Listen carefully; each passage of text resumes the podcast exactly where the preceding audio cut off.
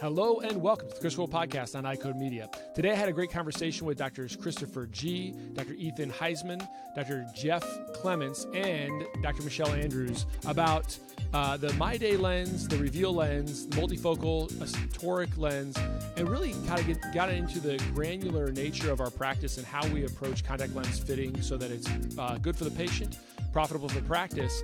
And I really have fun with this conversation. Please enjoy our conversation. And as always, be sure to subscribe to the podcast, write a review, share it with your friends, and support those who support us. So today I want to talk about the MyDay multifocal for just a second.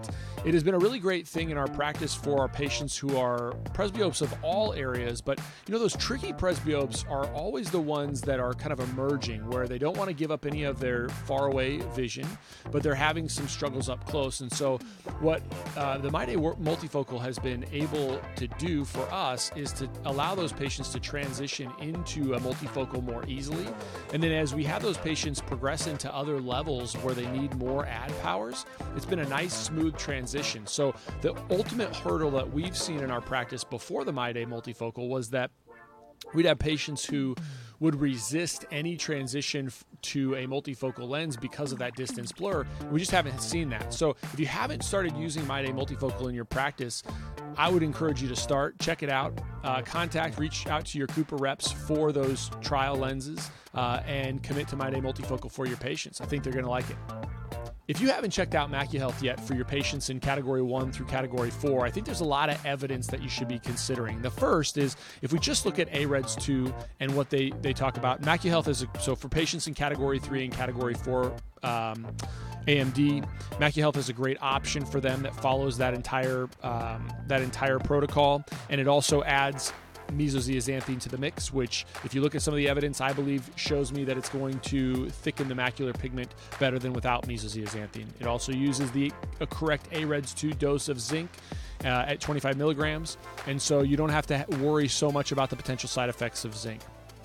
The other thing to, to think about, and it's beyond the scope of this, although you've probably heard me talk on other podcasts, is that in patients in category one and two, there may be some additional benefit uh, to supplementing them with something that may be a little bit less than the AREDS 2, so you don't have to add as much to it. And that's where I use the MacuHealth LMZ3. And so I think if you haven't done this yet, I'd consider MacuHealth in your practice and for your patients.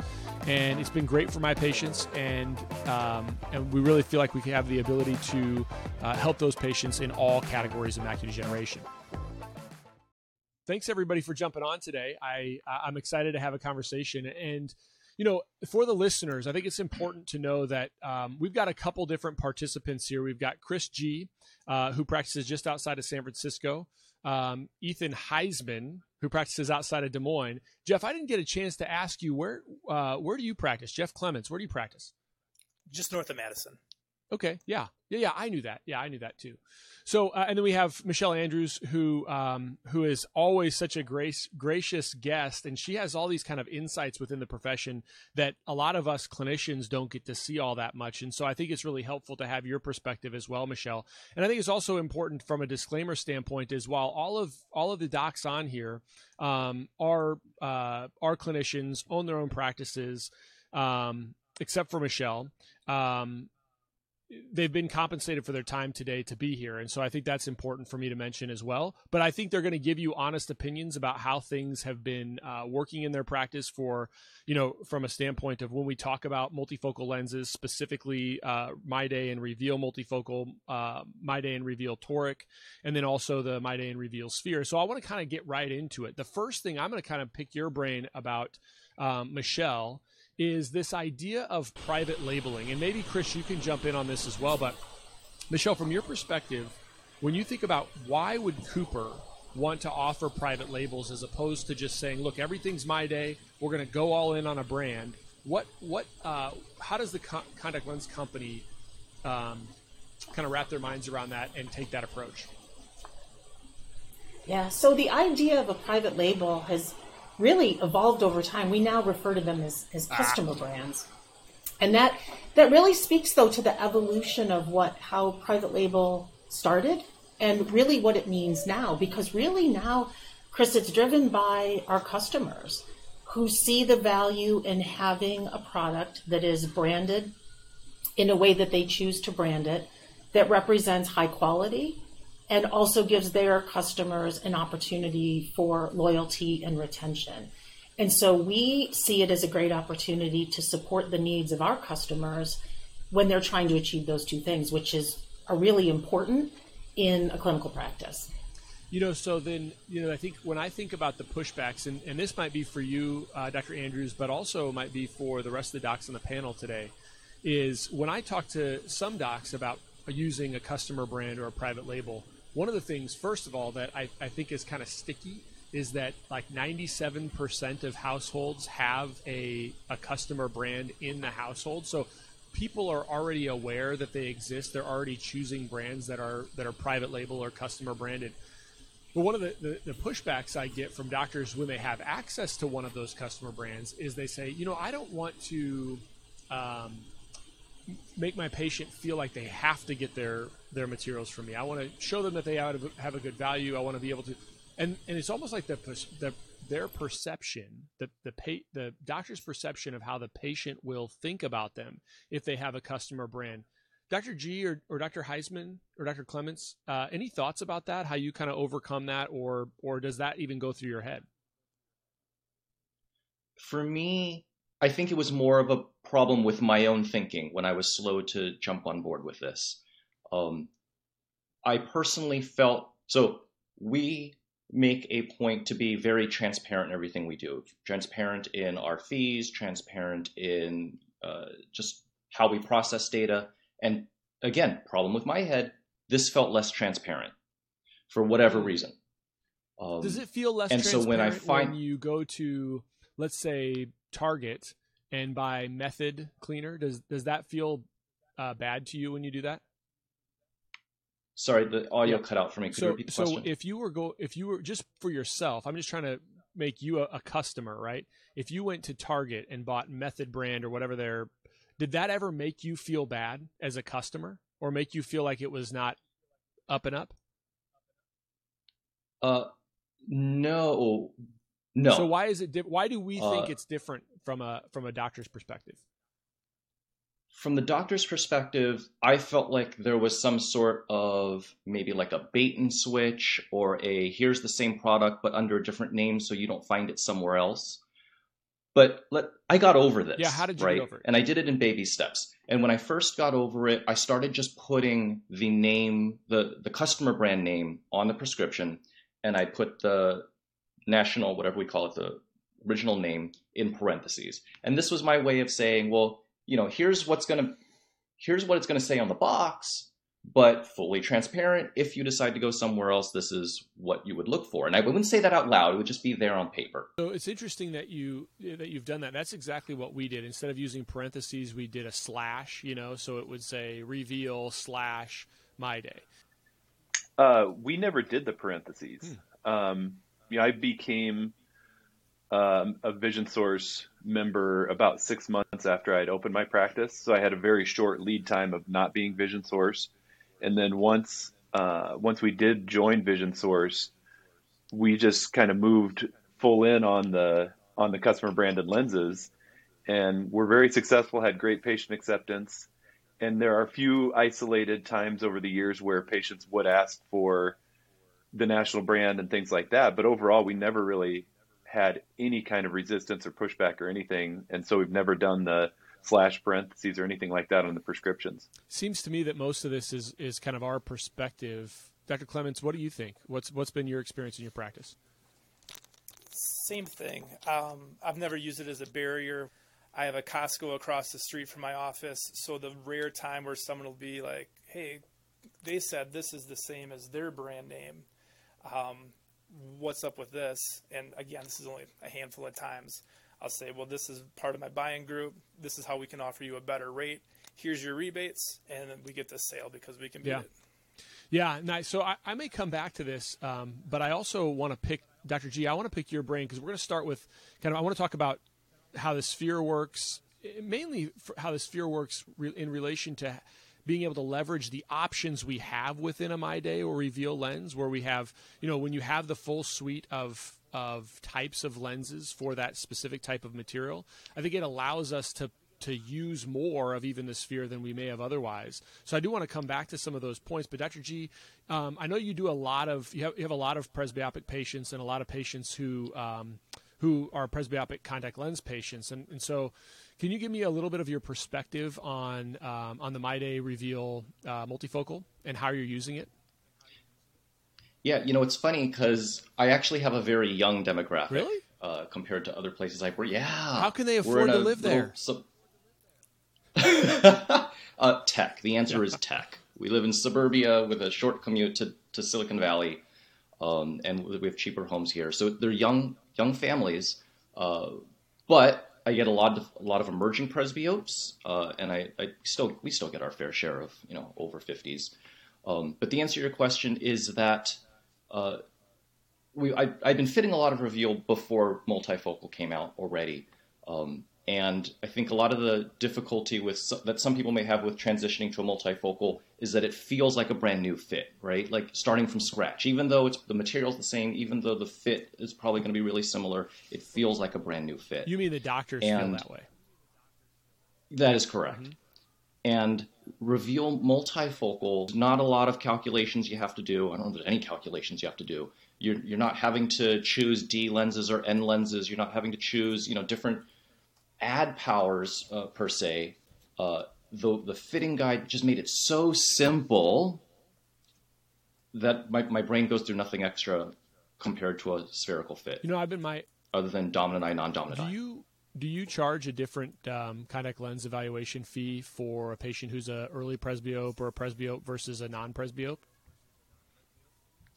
Um, I charge one flat fee uh, if a patient is already in a brand of lenses, uh, and then I'll charge a refit if I have to make fitting changes or design changes. And so, okay. But I think your question is if I had a reveal sphere, yes. would I charge a refit to get him into a reveal uh, multifocal? And yes, yeah. I would. You know, I think one of the things that I think is a barrier, and, and maybe this is the case for uh, for Dr. Heisman and uh, Dr. Um, Clements, but I think a barrier for what you're describing, Chris, was um, is is our own barrier, right? If if I'm not uh, charging for my time and my expertise and what that's going to cost for me to bring bring that patient back potentially if I needed to do a follow up, then I'm less inclined to to want to uh, recommend different things. And so you you sort of have removed that barrier from a standpoint of look, this is my expertise. Do you do you think there's still a lot of guys that aren't cha- uh, charging refit uh, fees or charging different fees when a patient needs a different type of uh, lens? Chris? Wow, I don't I don't know that I could speak to that. I, I imagine there are. I don't know who they yeah. are. But but it hasn't been your experience where, um, by and large, people are doing that anymore. I don't think in our vision source circles that I run with, most of them are doing that. And sometimes I, I, I talk to these guys that are not in vision source, and I think, and, it, and it, you know, it can happen to anybody, it can happen in vision source. But I generally think when I talk to them, I'm like, oh, you're not charging a, or I listen to the fees that they're charging. It's like, what are you doing? You know, it's become a pure commodity for them, um, or for the patients. Yeah. So then, Chris, my you know the only time go ahead, go ahead. The only time that comes up is when the patient says, "Well, I've never been charged a contact lens fitting fee before," and we all know that's not yeah. true. I hope not. I hope that's not true.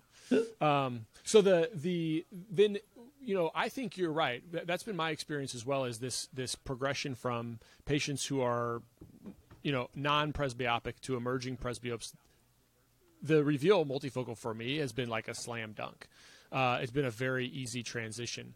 What ha- what about those patients that and are, is there any other nuance or learning that you have where a patient, let's say they're 50, they've they're this they're they, you know the the challenging one, they're emmetropes, they want to be able to see well up close, and they need a you know they need a plus two add.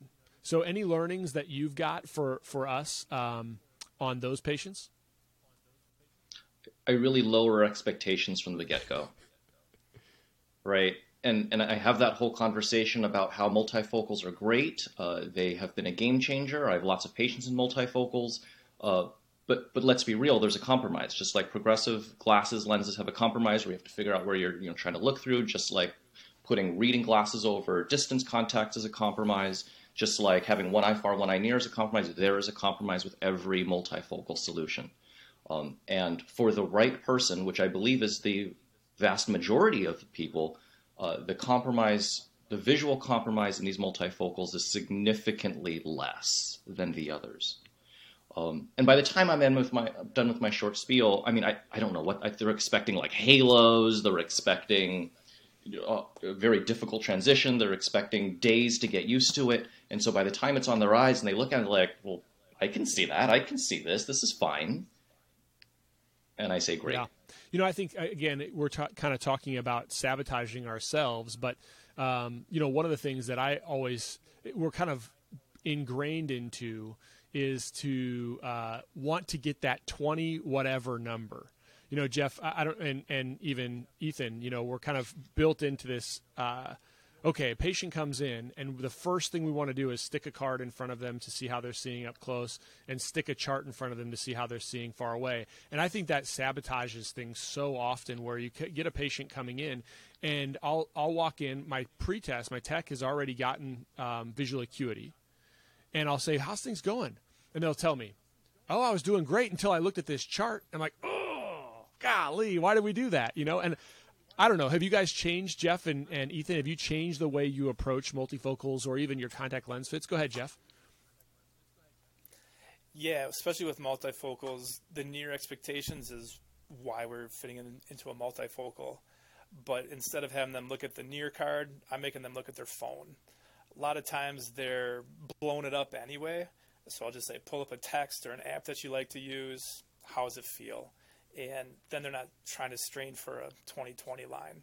I go for everyday. So then, documentation in your chart. Again, if, if I'm thinking about this, there's still this gut reaction for a lot of us that says, boy, I need to put something in the chart for visual acuity. Otherwise, if that patient gets in an accident, et cetera, et cetera, you know, I, I don't know how well they saw.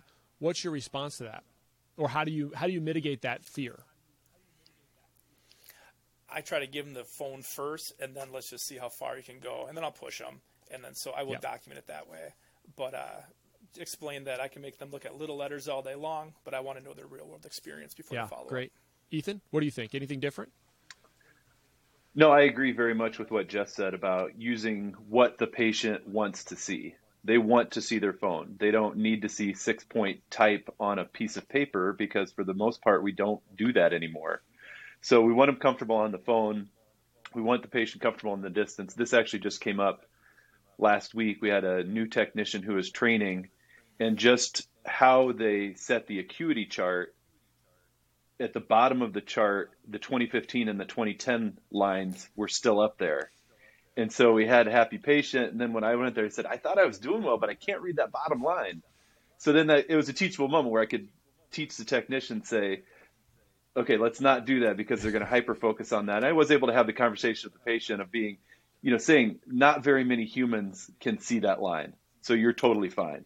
But it is just being careful of how the exam lane is set up, how the office is set up. You know, you don't want that near acuity card sitting on the counter where the patient can grab it and look at it and then get stressed out because they can't read the bottom. And you don't want to leave the 2010 line up on the chart because that's not the patient's world. Re- really, you know, keying in on what does the patient need, what do they want to see, and catering to that. You know, um, were you guys at the if you were at the exchange, you probably saw Aaron, and I don't know if you, you caught it, but Aaron and I were were teasing uh, Aaron Warner and I were teasing Shane Kannarr. Um, because his big thing is is he he created a card that he called a Kannarr card, and I mean, it was just kind of joking at first, but I always think it's funny when people name stuff after themselves. Like, do you guys remember the layer of Dua? The Dua layer. So there's this guy that that uh, there was this uh, a few years back. There was this um, article that that he was writing about this additional layer of the cornea. It was like the sixth layer of the cornea, and it was I can't remember if it was between the endothelium and the stroma or between um, uh, or between the endothelium basement membrane and the stroma. I can't remember, but the bottom line is he basically in the paper that he wrote, he termed it after himself. And I was like, "Oh, come on. I, you know, like who who discovers something and terms it after himself? Most of the time people discover something then other people name it after the person who discovered it. Anyway, Shane Kannarr sort of did that, and and we um, and one of the learnings that I got from it, which was actually really sharp, is he put uh, he had a, a near chart made, and then he put 2040s, basically four or five 2040 lines at the very bottom, nothing smaller than that. And I thought it was just a really great, um, a really great uh, like methods so that you're not getting patients to to try to fight for those really small lines. And then you don't have your your staff uh, and part of your team kind of making the mistake of grabbing you know grabbing a really small card. So i thought that was even though i, I like to give him a hard time for naming it after himself i i uh, i thought it was really sharp. And i would name it after him anyway. Uh, chris when you think about um, kind of things that will ruin a multifocal fit um, you know one of the things comes with um, you already kind of talked about expectations, but one of the things is uncorrected cyl. So, with, specifically with a reveal lens, when do you start thinking this is going to be a challenging fit if I if I leave this astigmatism uncorrected? Generally, about one to one point two five diopters. And obviously, against the rule would make cylinder. a bigger difference. Yeah. do you probe that Yep. before you go into it, or are you, or are you saying, "Look, I'm I'm you're kind of borderline. Let's try it," or are you probing it in the phoropter? Um, I don't probe it in the phoropter. If it's if we're going to try it, we just try it. Doesn't take a lot of time. And um, and so, uh, Ethan, are you you know are you thinking about a um, a toric lens, same kind of parameters, one to a one and a quarter, uh, with those patients, where it's going to ruin your multifocal, or maybe not ruin is the right word, but it's going to be a challenging multifocal fit. Or are you going lower or higher than that? For the multifocal fit, I'm I'm right there too. You know, if it's one or 1.25 and below, I have no hesitation in in trying that multi with trying the reveal multifocal lens, and we've had great success with that with those patients. Now, so it's it's interesting because we we generally um, are, I think as a profession, we've been kind of hesitant to jump into a toric lens in a lot of cases because we'll say, oh well, the cost, oh well, the you know the inconvenience or the the rotation or you know the different comfort. Ethan, what's your, been your experience in using a My Day Reveal toric um, based on those sort of hesitancies that we have as a as a provider? it's really taken away a lot of those hesitations or hurdles that we have. You know, even if we think about just the patient experience and the flow through clinic, our goal from when the patient enters the front door, pretest, exam, optical encounter, and back out, our goal is that patient is only here 45 minutes. So if we're fitting a toric lens regardless that you know you're really going to have to sit you're going to have to wait see how it settles, see how to get the acuity, you know, and then there's some sort of kind of toric mislocation. So you're going to have to try a different lens. Like I can see where those hesitations start to build up. But with the reveal toric, it makes it so easy and takes so little time that it just made it, it doesn't even occur to me to not try that lens because it's so, it's very easy, even first time contact lens wearers, it's very easy to insert, learn how to do that. It's going to center extremely quickly and the comfort's going to be there in the daily modality. So it's it's been so much easier that it's really reduced a lot of the hesitations that we used to You have. know, when um, so I think there's a lot of times where you know again I, I'm as a clinician I think oh this patient has you know three fourths of diopter with the rule of astigmatism they're not really going to be bothered by that and so we'll just we'll just mask it and, and put them in a sphere lens or I'll probe it and they're kind of like eh, maybe it's a little uh, different but sometimes it's, it makes all the difference to patients just that and, and then um, and then even what's your threshold on uh, non-presbyope best distance um, with against the rule cyl? What's your threshold for that, Ethan? Where you're going to start to to give that patient a toric lens? Oh, it'll be three quarters of a diopter Yeah, now, because it also it also it shows up not just in acuity but also comfort. And if you have those patients that do have a little bit of blur, you know there are a lot of studies out there about how, excuse me, um, even if the vision is a little bit blurred, some patients will perceive that as contact lens discomfort. And so you end up trying, you know, two or three or four different lenses, and none of them are comfortable. Well, the material in the in the tear film isn't the actual issue; it's that acuity. The patient just isn't experiencing that way. Um, so once that kind of was brought to my attention, I've become much more intentional about correcting that cyl if it's there. Like I said, not just from an acuity standpoint, but also from a contact lens comfort standpoint. It makes a huge difference. Yeah, I mean that that's a really interesting one, Jeff. Um, are do you have any other parameters? Some pe- pe- some people. This is what I'm asking. Really, is I'm starting to think about correcting for some asti- astigmatism that's against the rule, if it's about a half a diopter. So if, if I if I'm asking a patient, especially when I'm probing, that uh, I know I'm going to overcorrect it slightly, but I've got I've got to pick my poison, right? I'm going to overcorrect it by half, uh, uh, you know, quarter diopter, or undercorrect it by half. So I got to pick my poison. That's where I find like I'm kind of on the borderline, or patients are complaining about um, about uh, not quite as sharp vision. Then it, it again because of all those reasons Ethan talked about. It's more you know it's a comfortable lens. It's an easy fit. I'm less hesitant to jump to that. Uh, do you do you still use the three four diopter against the rule, or are you going um, a little bit less than that, Jeff? I'm still starting at three quarters, and probably to the detriment of how good the reveal sphere is, that it can mask that half diopter to me. Um, so unless there's a big nighttime vision complaint, I guess everyone's complaining about headlights these days. It seems like um, I haven't explored too much. I'm trying to Yeah. go that little extra. Yeah, I mean, course, I would so. say I would say I'm not always doing it. I'm just considering it, right? I'm thinking it's going through my mind about and and where in the past where if I'm it, I wouldn't even go through my mind because I'm thinking the same thing you're talking about, Ethan, where it's like, oh, now I'm going to have to let the lenses settle, and then they're going to have to come back, and then we're going to have, you know, it's just the whole rigmarole. And I, it, I guess my point is, is I, I am considering those things a lot earlier. Um, as far as like your fit set, Ethan, when um, you know with a with a daily toric lens and a fit set, um, sometimes it can be limiting, right? What what's been your experience when you think about just? I mean, we could talk about Reveal and My Day Torics, but just in general, when you think about a fit set in your office, before we get to specifics, what are the things that are coming in your mind with a toric daily fit set? That's that's a requirement. with a tor um to have to be to have access to the lenses that are going to fit almost all the patients and have that available in office so we can get that lens on the patient's eye evaluate the fit and they can have that instant gratification that our patients want and need. If for most of the patients we have to say okay we're going to order this lens we're going to order a trial lens in.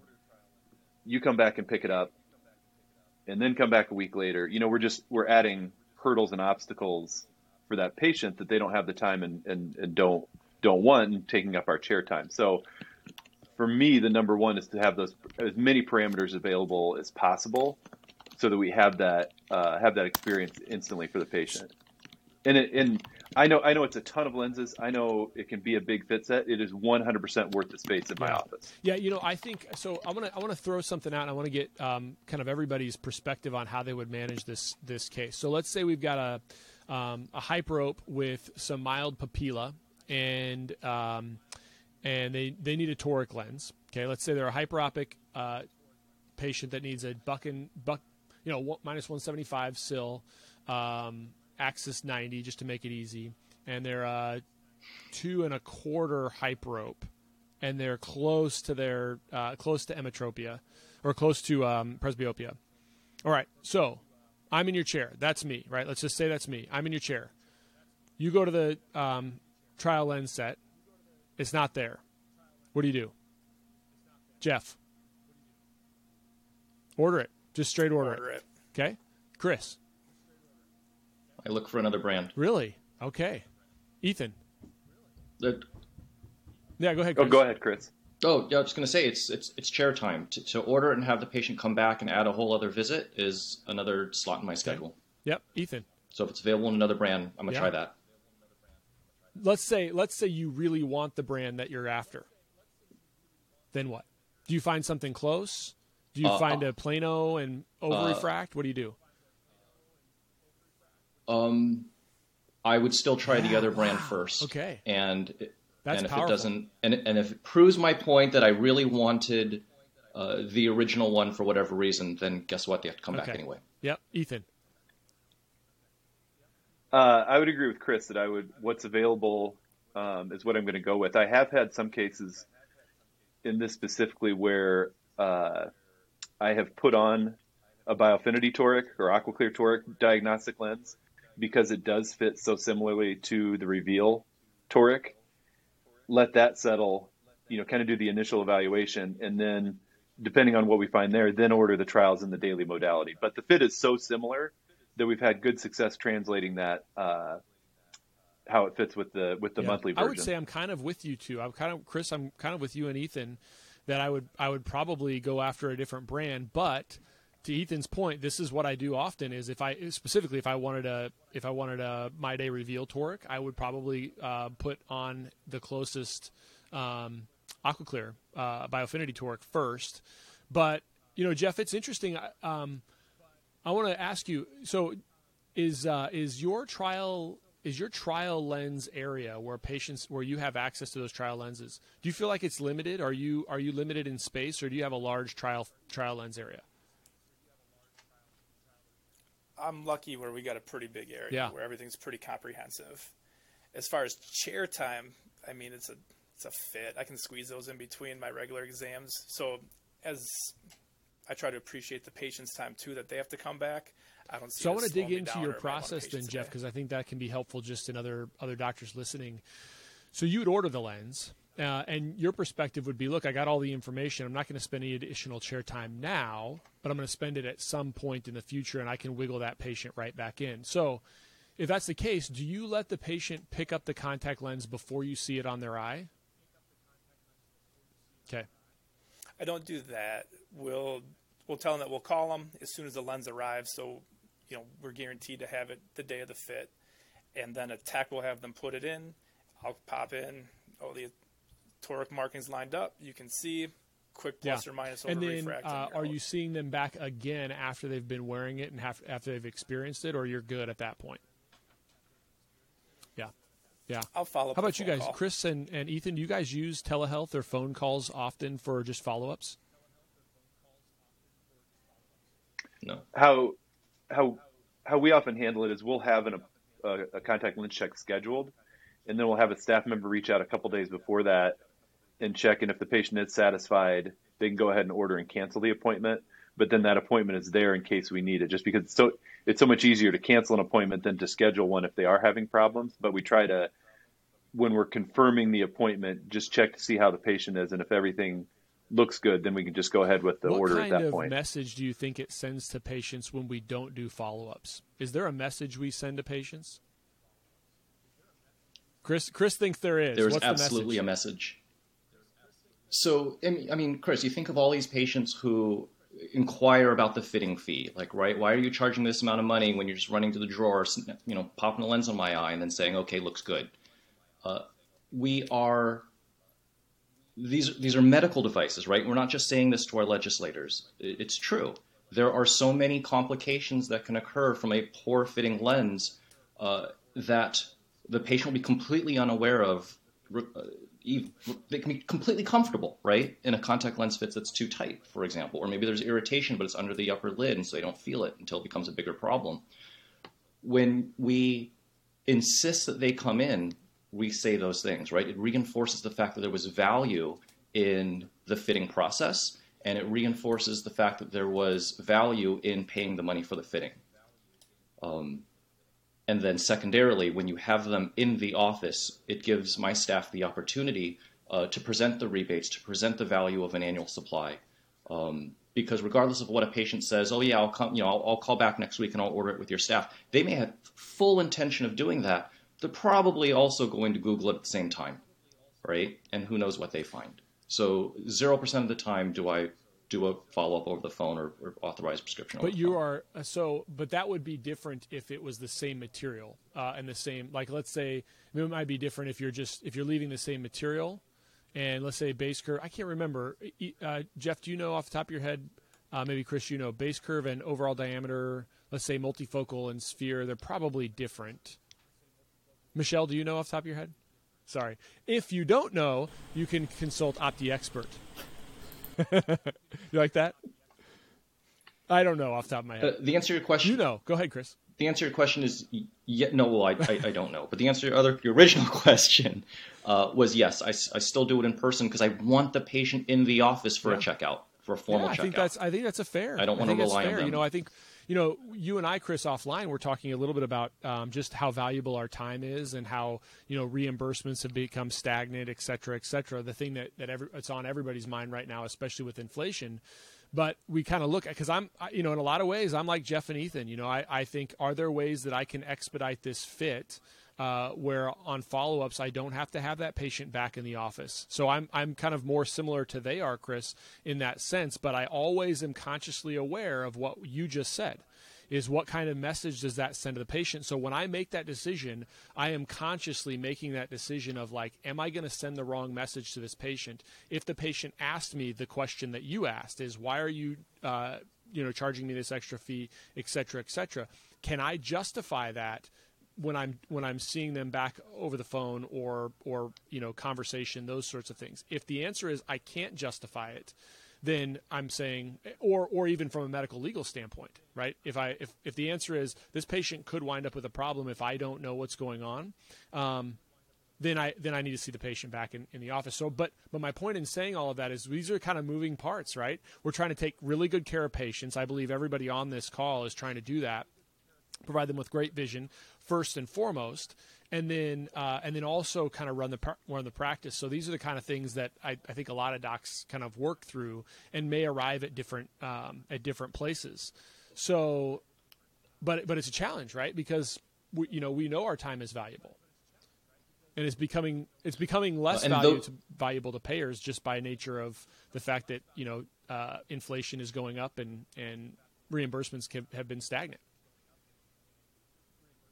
And those are the visits that I can squeeze between anything else, right? They don't need dedicated time.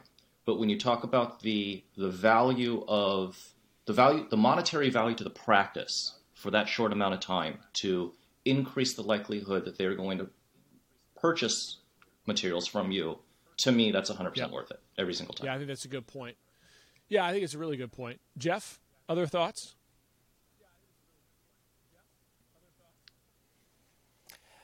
I've con- contemplated going to that method just because I want to increase my capture rate. So yeah. I haven't done it. Yeah, yet, what would be so? Here's I think this is the thing is like these are the th- these are the conversations that people either have side side to other other doctors, or they're just kind of having internally. Jeff, what would make you what would make you jump at that change? What what would you need to be able to see in order to say I'm going to make this change in my practice? What's the holdback? Run the numbers. I just yeah. have to run. Chris, do you have, have any of those numbers yet? Exactly. Where you can say, you if know, I do, no, no you don't no. no metrics. Jeff, so tell, let's take then, if you run the analytics, what what might you be looking at to see if that's going to be something that's viable in your practice? Can you give me a sense of that?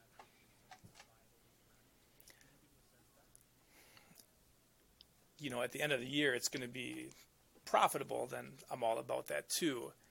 And we got a pretty decent sized practice where I can sneak in one, you know, refit to check the the toric parameters that we ordered.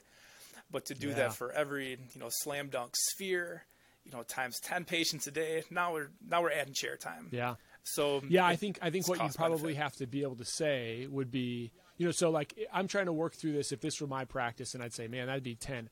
I'd probably say, okay, well, could I wiggle those ten people in?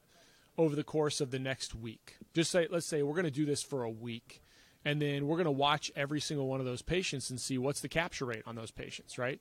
Because um, we're doing it primarily for their for their ocular health, making sure that everything's good. Secondarily, um, it, then it should benefit the practice. And if we're doing that, and it does, we should be able to see, okay, well, our, our normal capture rate over the, the, course of time, maybe a week isn't enough, but maybe it's a month. But uh, our normal capture rate is this uh, for annual supplies. Now it's this for those specific patients. That would be kind of compelling. So I think for doctors who are listening that might want to do that, that might be a way to do it. Is just pick pick a specified period of time and look at that metric that you want. Ethan, any uh, any thoughts from you if you were going to change to to be more like Chris in this sense? What would what would have to make you? Uh, what would what would we have to show you? What would I have to show you if I were if I were Chris and I wanted to advocate for my method? What would I have to show you that I'm right? Uh, well, I think Jeff kind of, I'm along the same lines of, you know, can you measure any kind of change in the practice as you do this, right? But I think the important thing is if you're considering it, just try it. Like we have the number of things over the years that we've just tried, and either we were able to see the benefit and the success, or we did it and it didn't work out great. And then it's like, well, no big deal. That doesn't work for our situation, right? But just do it. And whether you do it for a month, whether you do it for a quarter, like have that time goal set, be sure that you can measure what changed or what didn't change, and then make a decision whether you want to integrate it long term into the practice or if you just say, well, didn't work great. Yeah. On to something else. You know, I think that's just, just but to me, the big thing is just do it. Just Yeah. do it and try it Yeah, and I see think what you happens. gotta you gotta measure it. It's Oh, not- go ahead, Chris. It's not the right solution for me, but I think one compromise is to have your tech do it. Right? Get, still gets them in the office. Patient still feels cared for. Yeah, they can identify obvious problems from a you know a quick a, a training on a slit lamp if you give them adequate training on a slit lamp. hmm Um, Oh, Ethan, I was gonna. Um, you, you brought up a good point, and now it slipped, it escaped me a bit. Oh, yeah, here it is. I mean, so Jeff, I wanted to pick your brain. So we used a lot of um, Fresh Day and clariti, uh, clariti One Day, and so you know we have, um, and, and that's been a really great lens for us for a, for a number of years. Do you have a first line lens that you use still? That is it, or is it always MyDay as far as MyDay spheres? Or you kind of how do you know the difference between okay, I'm going to use this lens or that lens, and uh, you know, give me your perspective on that. For us, the Fresh Day was my go-to until the reveal came out, the MyDay, and my patients know that I'm always trying to try to offer them the latest and greatest. We got a lot of technology in the office. I feel like they expect that from us, and give them that. Yeah. So so you basically, but but when you think about, so you're saying okay, I've got I've got new technology. Um, you you are there times where you're going to revert back to a, a clariti one day is it is it a cost conversation that comes up is it that they don't feel any difference in comfort you know some patients may not notice that difference most of them do but some patients don't what what do you find when you're kind of if if that's your first choice and then what's making you kind of revert back to the other if you do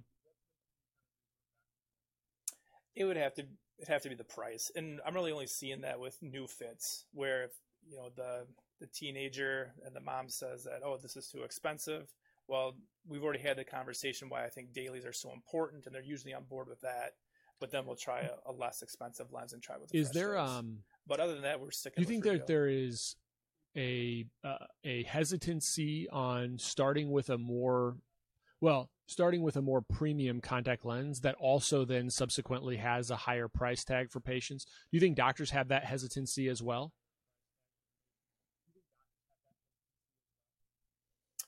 I think a lot do. Um, we also have a decent amount of Total1, and we're playing with the Acuvue Max right now.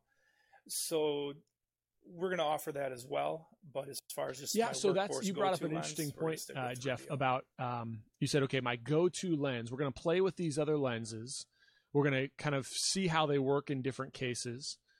But you've got this idea of my go-to lens. Tell me about how you know what's going to be go-to in your practice. What is what's kind of the analysis that you go through? So for a daily lens your go-to becomes the MyDay reveal. Yeah, so it, how did you come to that it became our go-to lens because of the success of the lens. Um, it works for the vast majority of the patients. It's an easy fit. It's a healthy lens. So all, those are all easy talking points to have with the patient to get them on board with trying it. And it's just been in general the perfect lens for everybody. My analogy is anytime someone's looking for something on Facebook, you know, what's the best for not a lot of money for this? And to me, that's been the reveal lens.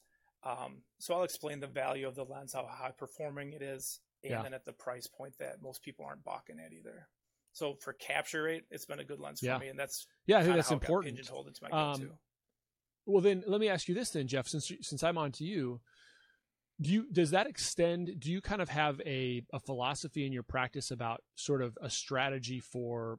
Okay, I want to be able to take care of the pa- most patients, most problems, most of the time in a specific kind of lens, and then you have a kind of a strategy that flows through. Have you embraced one of those strategies with different contact lens companies? You don't have to mention. I mean, obviously, we're talking about Cooper products today, but but have you take have you really taken that whole strategy approach, or do you say, look, this is my go-to one-day lens? That's a sphere, toric, multifocal. This is my go-to um, monthly lens, and they are different brands. Or do you kind of, if you can, if clinically equivalent, you can choose one brand. Have you been doing that? Uh, yeah, I guess I don't want to overgeneralize too much, but uh, yeah, we're always looking for dryness and does this patient need to be in a uh, an ultra premium lens, if you will. Um, so yeah, I have no problem switching to other platforms, other providers when it comes to the contact lens manufacturers. Yeah, no, um, it's great. But it's just been a good yeah. fit for the practice. Ethan, have you have you had a it's kind of simple as that. Um, an overarching contact lens strategy uh, when it comes to from a practice standpoint? So obviously, again, just like Jeff said, you know, we're taking care of the patient first. But as long as we're taking care of the patient, providing a good fit, good comfort, is there a strategy involved that allows you to deliver that that care to patients that's also cost effective to them? Yeah, there definitely is, and and like both of you said, it starts with patient success because if you don't have that, it doesn't really matter uh, anything else. But we was I think about four or five years ago when you know we're we're all part of Vision Source. You know, none of us are charities we're all in business. We're all working to be successful.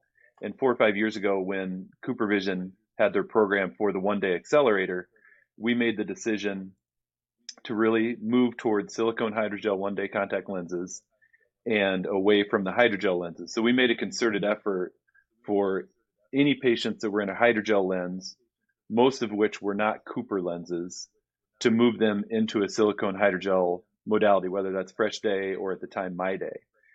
And when we did that, the number one thing was we saw a huge increase in patient satisfaction. Even the patients who felt like they weren't complaining, they felt like they were fine. But when they came for their follow ups, they noticed they were doing much better. On the back end, as a business owner, because of relationship between Vision Source and CooperVision, we saw an enormous impact um, on the practice. Number one, on the net profitability in contact lenses, and then number two in the rebate program that CooperVision has for us. So it really did change uh, our entire contact lens program to make it very profitable for the practice and still maintain, actually increase patient satisfaction with contact. So it's worked out really, really well for us. And now four or five years later, we're still using that basic model now with the Reveal family of lenses and continue so to have a lot of success. be respectful of everybody's time, but I'll tell you that nobody summarizes a conversation like Dr. Andrews does.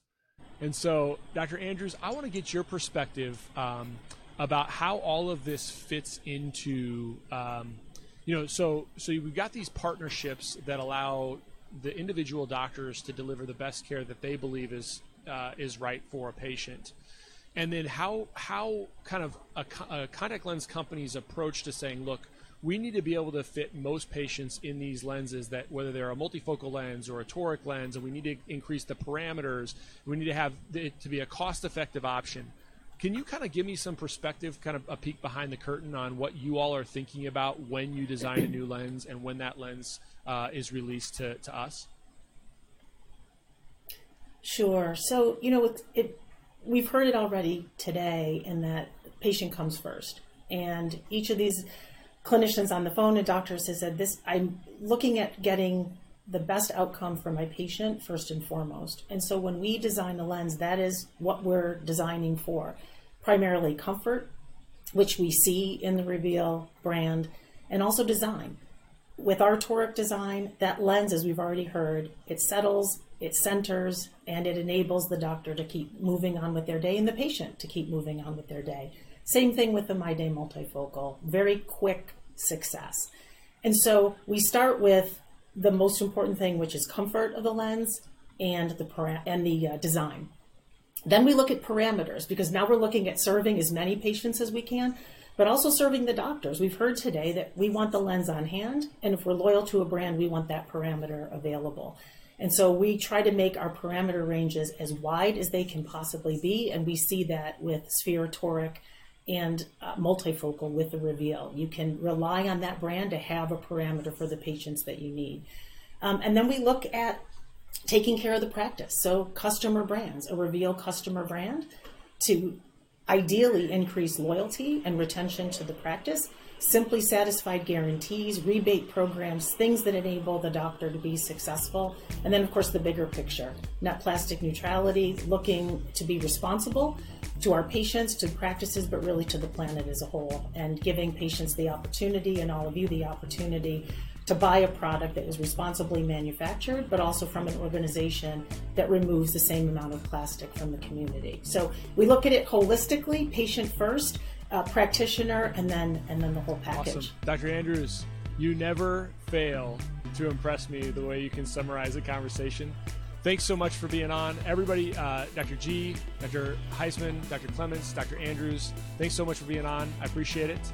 And uh, catch you guys on the next one.